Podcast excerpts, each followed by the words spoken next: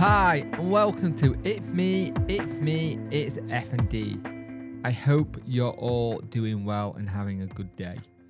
Now, today's episode is one of those episodes where I've been wanting to do for a while and I've not known how to bridge it and how to talk about it. But I, as I said in the first episode, I and I said in the first episode, I said I'm very lucky to be under the care of Sheffield Teaching Hospital, but also that episode was done two, three years ago. And right now, the way they do things with certain um, doctors is still stuck too far in the past, sadly. Um, some of the way they speak to you or stuff, like it's very difficult because I am still techno. I am still under their care in the, the neurological bit. The psychotherapy I had was superb. I've had really good stuff with the psychotherapists. It's just some of the doctors have not been great with me. And it's very hard when you're trying to understand your diagnosis and then have an uphill battle with doctors with it as well. And you see different tech cases in different areas. And you are you are sadly in the poker lottery wherever whatever you get is what you get. And it becomes a very big problem uh, because you're you're at a you're at a disadvantage because you don't want to refuse any help you get because help for FND is few and there between. But more training, more involvement as some charities like FND Action, FND Hope, and whoever, uh, you need to have more patience experience and stuff like that. And it's okay. We're trying. They're trying to get things through, but at the same time, you feel like you're swimming up a stream without a paddle. And the more you do that, the more it just doesn't help. And like I saw on one of uh, the forums that I visit a lot on FND about it, and it's getting to that point where they need to open up more of a dialogue with people, how they can Im- improve it, as how it can be done better, and the problem is as patients, we're not able to um just like say say this, do that.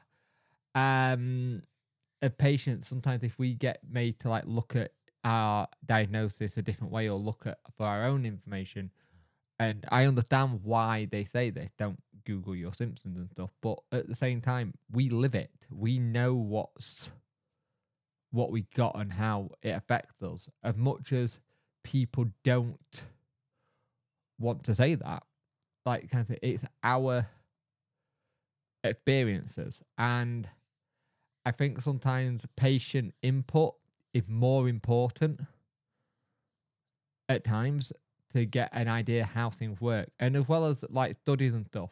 And yeah, we had the FND awareness uh, day on the 25th, and it went really well. But it's okay having an awareness day, but when the information doesn't hit right, if that makes sense, it's it's difficult. And what that's why when I do the podcast, I, I talk about my experience with it, but I also talk about things that I think could need changing or improving. And the way FND spoke about as a whole needs improving. Uh, give me. Uh, it needs it needs improving how we speak about it, how it's talked about, how it's uh, educated, education on FND is a massive must. That's the big thing that I think needs more work than anything. Is the education around FND is still very poor. There's still so many medical professionals who are stuck in the past and how it is and won't go further forward. And yes, they do studies and yes, they do their own uh, research and stuff like that. But there's also different people who say different things, and it's it's very very difficult to um do it if that makes sense it's very very difficult i find i find things very hard to talk about this because i am in a lucky p- period where I'm still getting care and being looked after.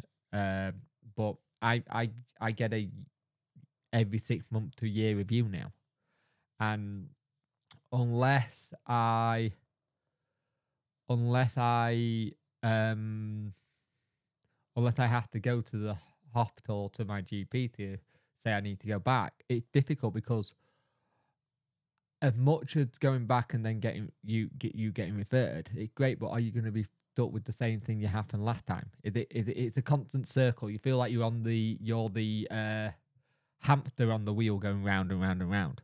And that's not what we want. We want to be treated a little bit better than that. I do have an episode, I think, on how I want how I'd like to be treated in hospital when I go in and how I think most people will. Apologies that this isn't a upbeat uh, episode. It seems like a bit of downer, but you're gonna get these episodes, I'm afraid, where things are not well, things aren't great, and we have we have to talk about these things. We have to talk about the good, we have to talk about the bad, and we have to talk about the in betweens, because at the end of the day, that's where improvement lies and get better, and that's my issue. Um, but yeah, thank you for listening today. If you got out of bed this morning, uh, you're winning day. Anything else is a bonus. And if you need to rest, please go rest. And again, it's not an upbeat, happy episode, but it is what it is. So I'll speak to you in the next one.